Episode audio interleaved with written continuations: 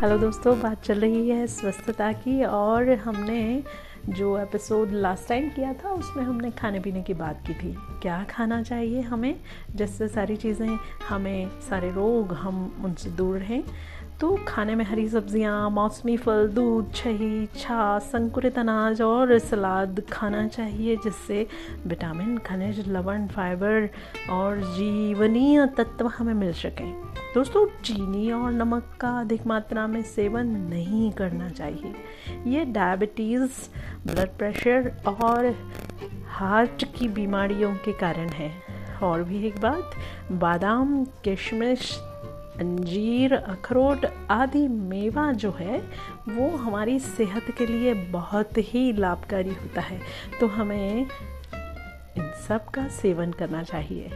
पानी की बात करूँ तो पानी और अन्य लिक्विड जैसे फलों का ताज़ा जूस, दूध, दही, छाछ, नींबू पानी, नारियल पानी का खूब सेवन हमें करना चाहिए। इनसे शरीर में पानी की कमी नहीं हो पाती। शरीर की त्वचा एवं चेहरे की चमक आती है। तथा शरीर की गंदगी पसीने के द्वारा बाहर निकल जाती है। तो ये तो हुई खाने पीने की बातें। हाँ दोस्तों, व्यायाम एक बहुत बड़ा और ज़रूरी पासा है। तो इस बारे में बात करेंगे नेक्स्ट एपिसोड में।